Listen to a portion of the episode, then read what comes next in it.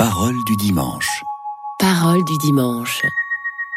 La cohérence des textes de la messe de ce jour. Tout de suite, la première lecture. Une émission proposée par Marie-Noël Tabu. Lecture du livre du prophète Ézéchiel. La parole du Seigneur me fut adressée. Fils d'homme, je fais de toi un guetteur pour la maison d'Israël. Lorsque tu entendras une parole de ma bouche, tu les avertiras de ma part. Si je dis au méchant, tu vas mourir, et que tu ne l'avertisses pas, si tu ne lui dis pas d'abandonner sa conduite mauvaise, lui, le méchant, mourra de son péché, mais à toi, je demanderai compte de son sang. Au contraire, si tu avertis le méchant d'abandonner sa conduite, et qu'il ne s'en détourne pas, lui mourra de son péché, mais toi, tu auras sauvé ta vie.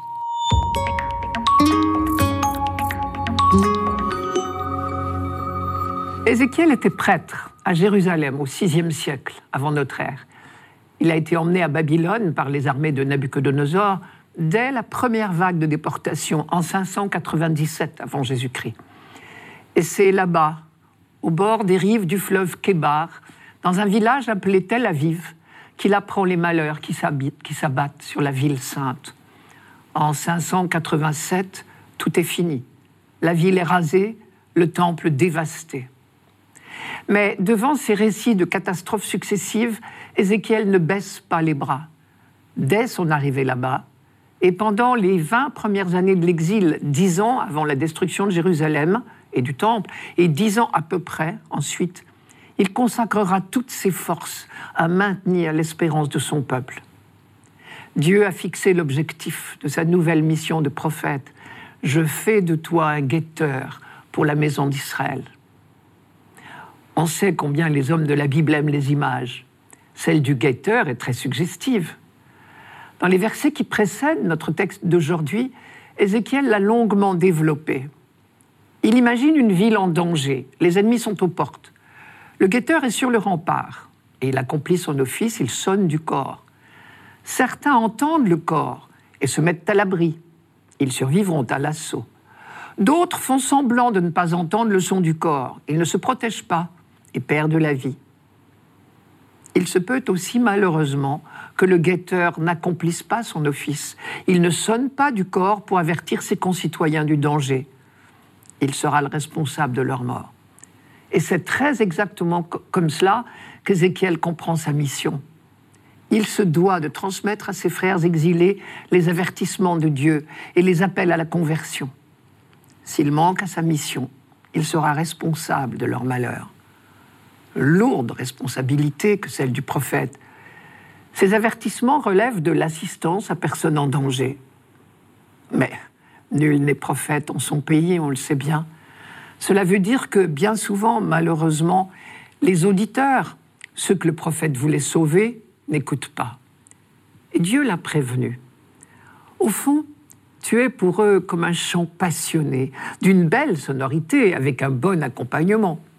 Ils écoutent tes paroles, mais personne ne les met en pratique. Bien souvent, le prophète a connu le découragement, les gens semblent intéressés par la parole de Dieu. Ils se disent les uns aux autres, viens, on va écouter ce que raconte Ézéchiel. Il parle si bien de la part de Dieu. Mais cette parole, si elle est belle à entendre, est bien exigeante à mettre en pratique. Cela aussi, Dieu lui avait dit. Ils écouteront tes paroles, mais ils ne les mettront pas en pratique, car leur bouche est pleine des passions qu'ils veulent assouvir. Ézéchiel a donc bien souvent l'impression de prêcher dans le désert, comme on dit.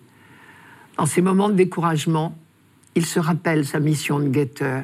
Il faut continuer sans jamais se décourager, car le guetteur n'a pas le droit de faillir à sa mission. Alors, malgré les échecs répétés, Ézéchiel a continué. Cette mission exigeante, il s'y est montré fidèle, et doublement. Guetteur, il l'a été, guetteur à l'écoute de la parole de son Dieu, et aussi guetteur de l'aube qui ne manquerait pas de se lever pour son peuple. Poète, visionnaire, courageux, il a affronté toutes les résistances de ses contemporains découragés pour annoncer dans une langue superbe et combien imagé le seul message qu'il devait entendre pour trouver la force de survivre en attendant le retour. Je vous ferai remonter de vos tombeaux, ô mon peuple, je vous ramènerai sur le sol d'Israël. Un guetteur, voilà une belle définition pour tout prophète, chargé de lire dans l'histoire les signes de l'espérance. Car Dieu, lui, ne désespère jamais de son peuple. Je cite, Par ma vie, oracle du Seigneur, est-ce que je prends plaisir à la mort du méchant? Bien plutôt à ce que le méchant change de conduite et qu'il vive. Revenez, revenez de votre méchante conduite. Pourquoi faudrait-il que vous mouriez, maison d'Israël? C'est encore une phrase d'Ézéchiel dans ce même chapitre 33. À noter que cette phrase Pourquoi faudrait-il que vous mouriez, maison d'Israël est prononcée alors que tout espoir semble irrémédiablement perdu et le peuple d'Israël définitivement mort.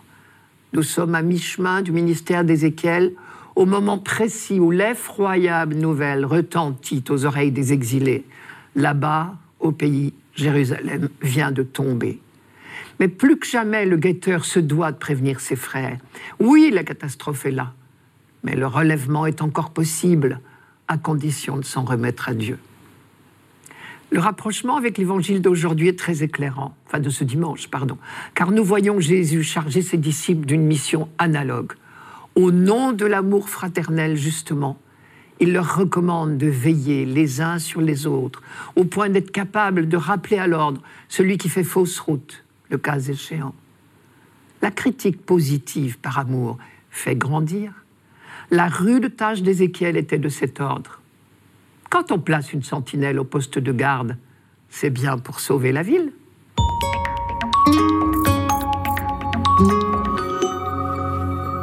Radio Notre-Dame. Parole du dimanche. Parole du dimanche. La cohérence des textes de la messe de ce jour. Tout de suite, le psaume. Une émission proposée par Marie-Noël Tabu. Psaume 94. Venez, crions de joie pour le Seigneur, acclamons notre rocher, notre salut. Allons jusqu'à lui en rendant grâce, par nos hymnes de fête, acclamons-le. Entrez, inclinez-vous, prosternez-vous, adorons le Seigneur qui nous a fait. Oui, il est notre Dieu, nous sommes le peuple qu'il conduit. Aujourd'hui, écouterez-vous sa parole ne fermez pas votre cœur comme au désert, où vos pères m'ont tenté et provoqué, et pourtant ils avaient vu mon exploit.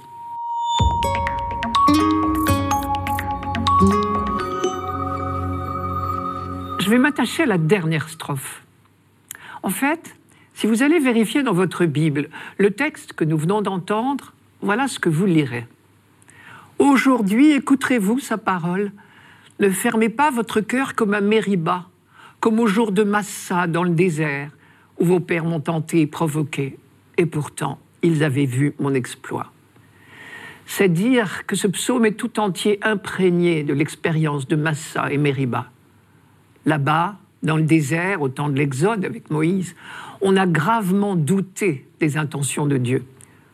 Vous vous rappelez, il faisait une chaleur torride et il n'y avait pas d'eau au campement. On était arrivé là, assoiffé, bien décidé à se jeter sur les points d'eau. Mais tout était à sec. Alors, cela a très mal tourné. On s'en est pris à Moïse, qui se débrouillait bien mal, puis à Dieu lui-même. Mais après tout, c'était peut-être ce qu'il cherchait, qu'on meure de soif. La suite de l'histoire a rempli tout le monde de honte.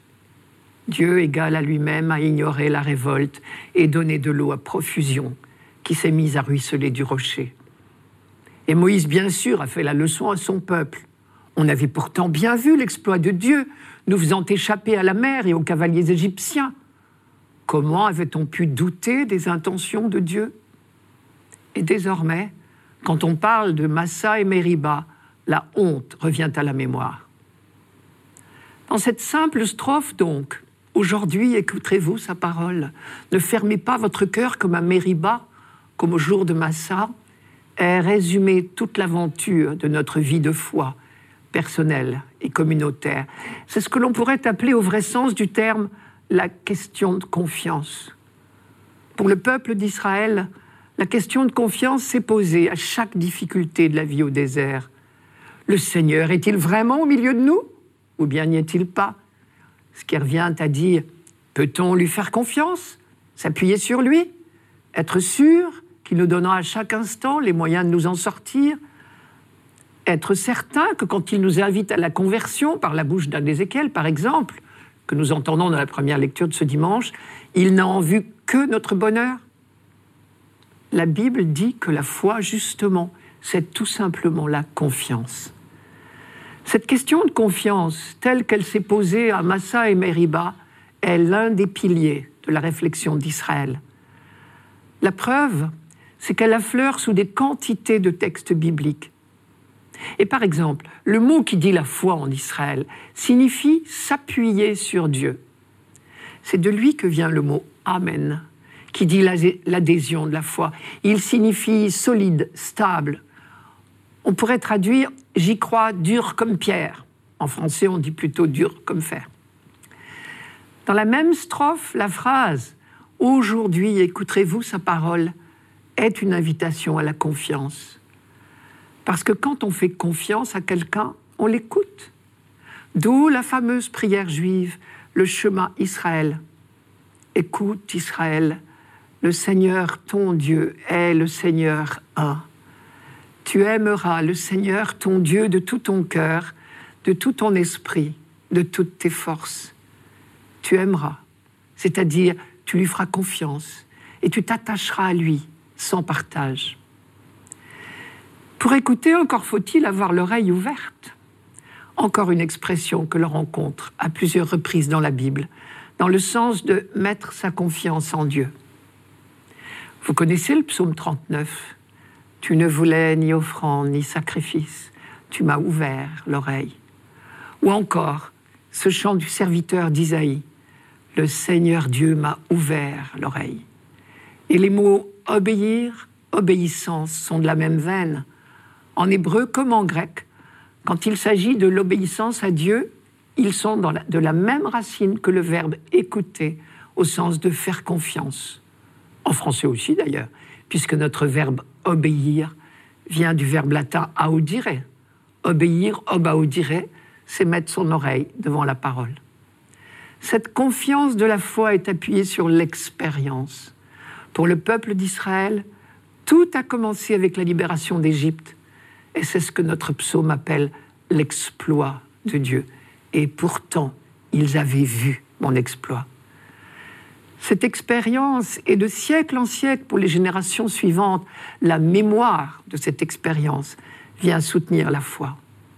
Si Dieu a pris la peine de libérer son peuple de l'esclavage, ce n'est pas pour le laisser mourir de faim ou de soif dans le désert. Et donc on peut s'appuyer sur lui comme sur un rocher le début du psaume Acclamons notre rocher, notre salut, n'est pas seulement de la poésie, c'est une véritable profession de foi, une foi qui s'appuie sur cette expérience du désert. À Massa et Meriba, le peuple a douté que Dieu lui donne les moyens de survivre, mais Dieu a quand même fait couler l'eau du rocher. Et désormais, on rappellera souvent cet épisode en disant de Dieu qu'il est le rocher d'Israël. Ce choix résolu de la confiance. Il est à refaire chaque jour. Aujourd'hui, écouterez-vous sa parole Mais cette phrase, elle est très libérante. Elle signifie que chaque jour est un jour neuf. Aujourd'hui, tout est de nouveau possible. Chaque jour, nous pouvons réapprendre à écouter, à faire confiance.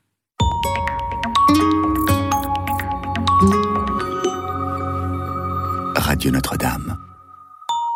Parole du dimanche. Parole du dimanche. La cohérence des textes de la messe de ce jour. Tout de suite, la deuxième lecture.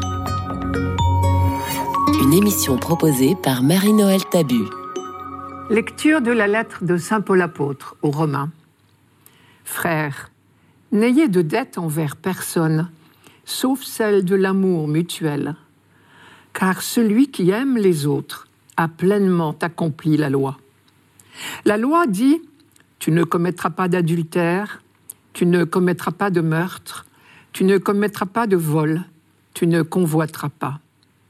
Ces commandements et tous les autres se résument dans cette parole Tu aimeras ton prochain comme toi-même. L'amour ne fait rien de mal au prochain. Donc, le plein accomplissement de la loi, c'est l'amour.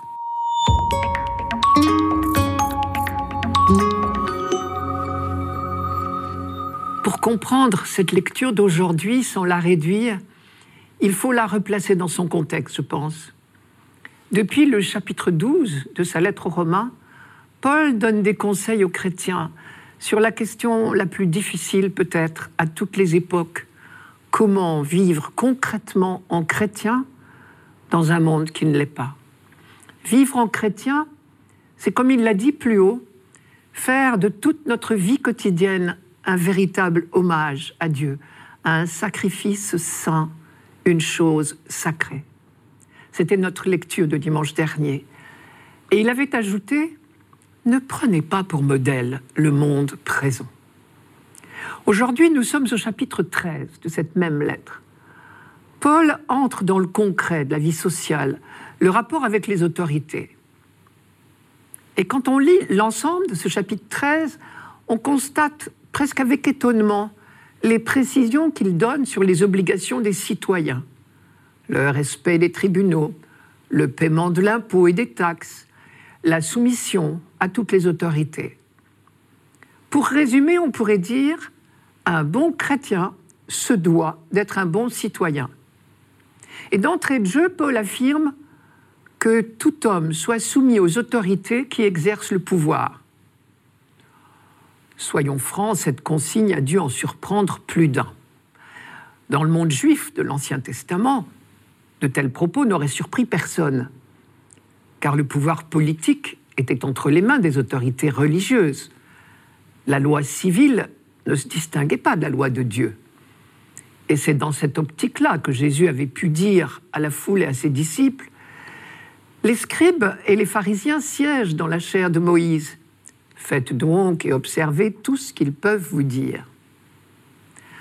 Mais on ne pouvait pas en dire autant du monde romain.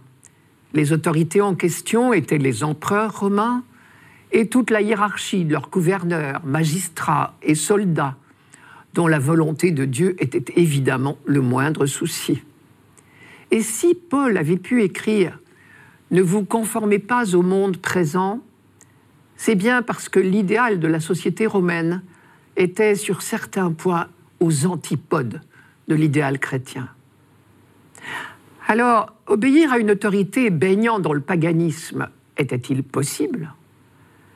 C'est la question qui a été posée à Paul, certainement, et qui est à l'origine de notre texte et de tout son chapitre 13. Dieu répond, euh, Paul répond en deux points.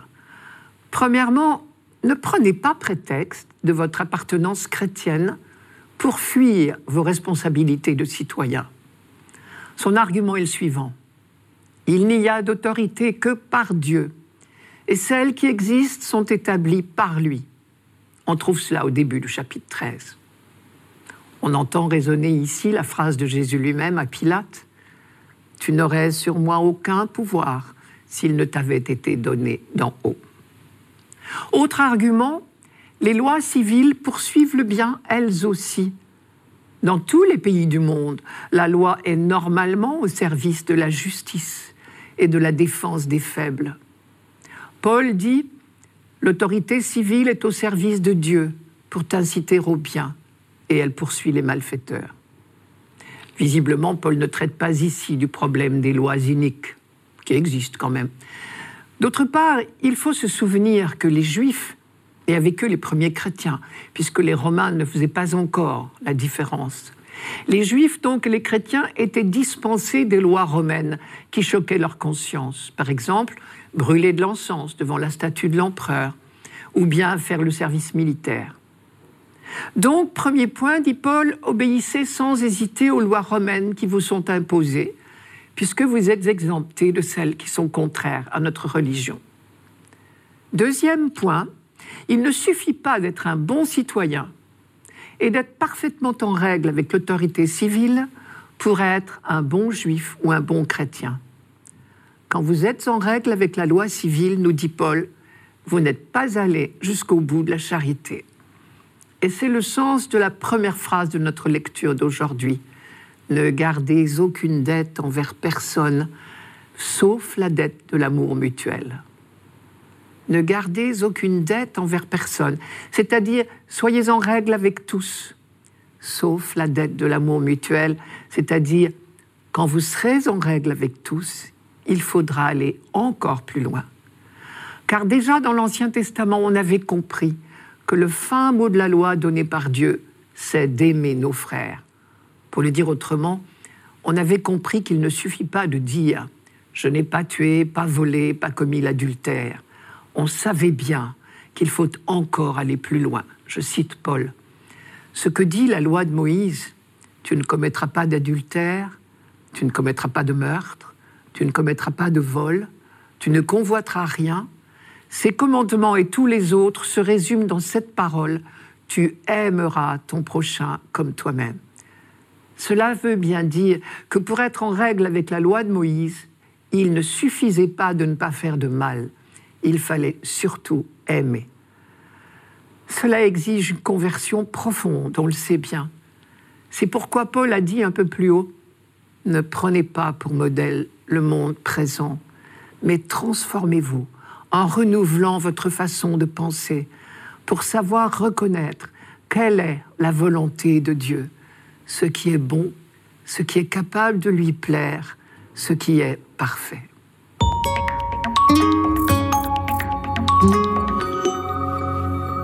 Radio Notre-Dame. Parole du dimanche. Parole du dimanche. La cohérence des textes de la messe de ce jour. Pour finir, l'Évangile. Une émission proposée par Marie-Noël Tabu. Évangile de Jésus-Christ selon Saint Matthieu. En ce temps-là, Jésus disait à ses disciples, Si ton frère a commis un péché contre toi, va lui faire des reproches seul à seul. S'il t'écoute, tu as gagné ton frère. S'il ne t'écoute pas, prends en plus avec toi une ou deux personnes afin que toute l'affaire soit réglée sur la parole de deux ou trois témoins. S'il refuse de les écouter, dis-le à l'assemblée de l'Église. S'il refuse encore d'écouter l'Église, considère-le comme un païen et un publicain. Amen, je vous le dis. Tout ce que vous aurez lié sur la terre sera lié dans le ciel, et tout ce que vous aurez délié sur la terre sera délié dans le ciel. Et pareillement, Amen, je vous le dis, si deux d'entre vous sur la terre se mettent d'accord pour demander quoi que ce soit, ils l'obtiendront de mon Père qui est aux cieux. En effet, quand deux ou trois sont réunis en mon nom, je suis là, au milieu d'eux.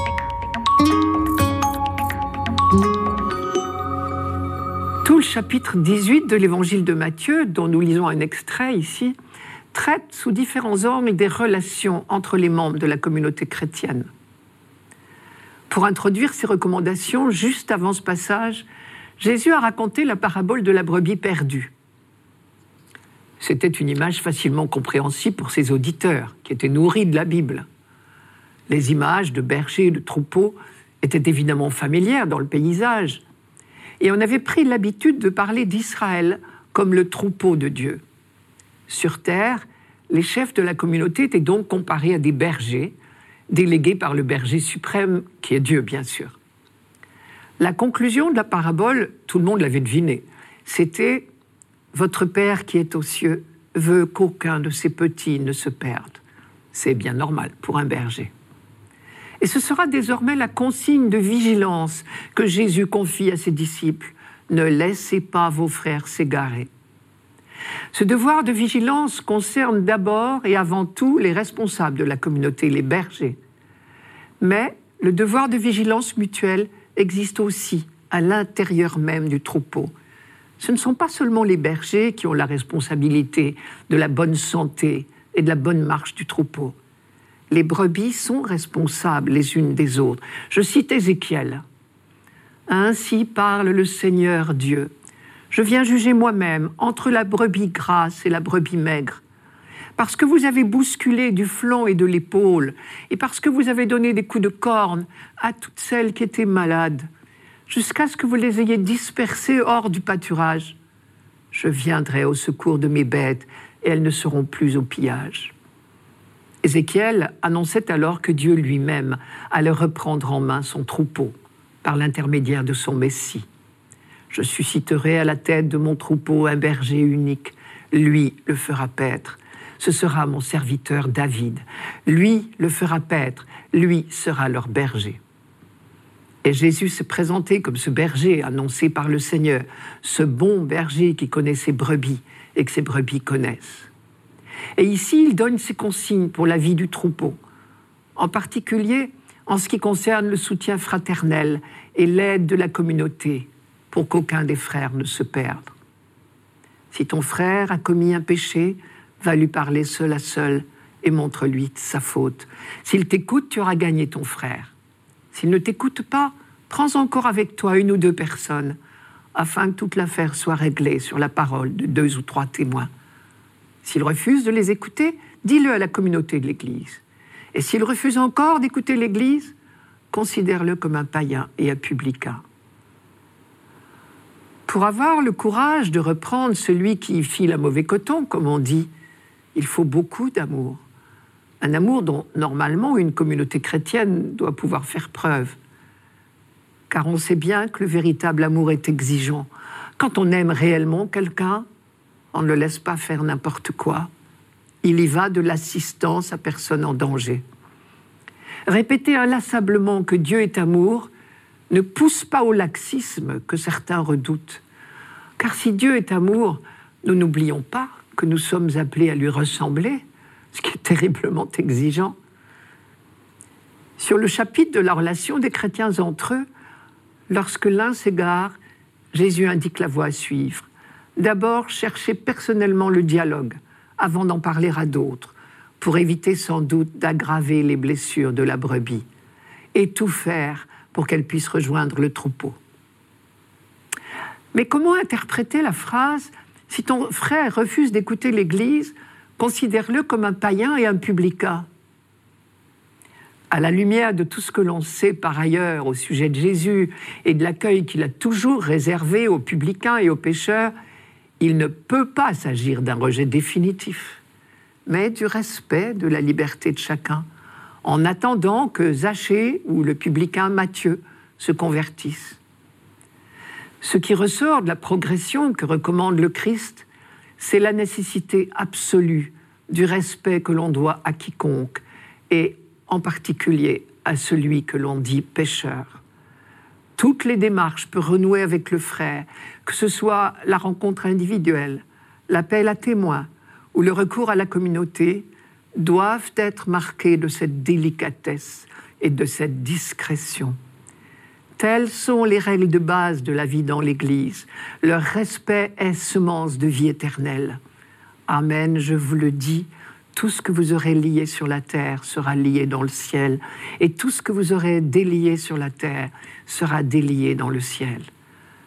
Le royaume du Dieu de tendresse et de fidélité se bâtit dans la tendresse et la fidélité.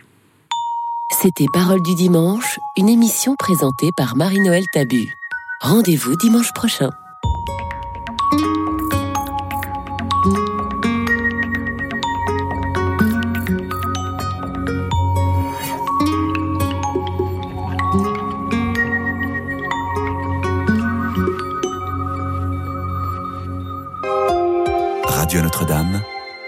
Radio Notre-Dame,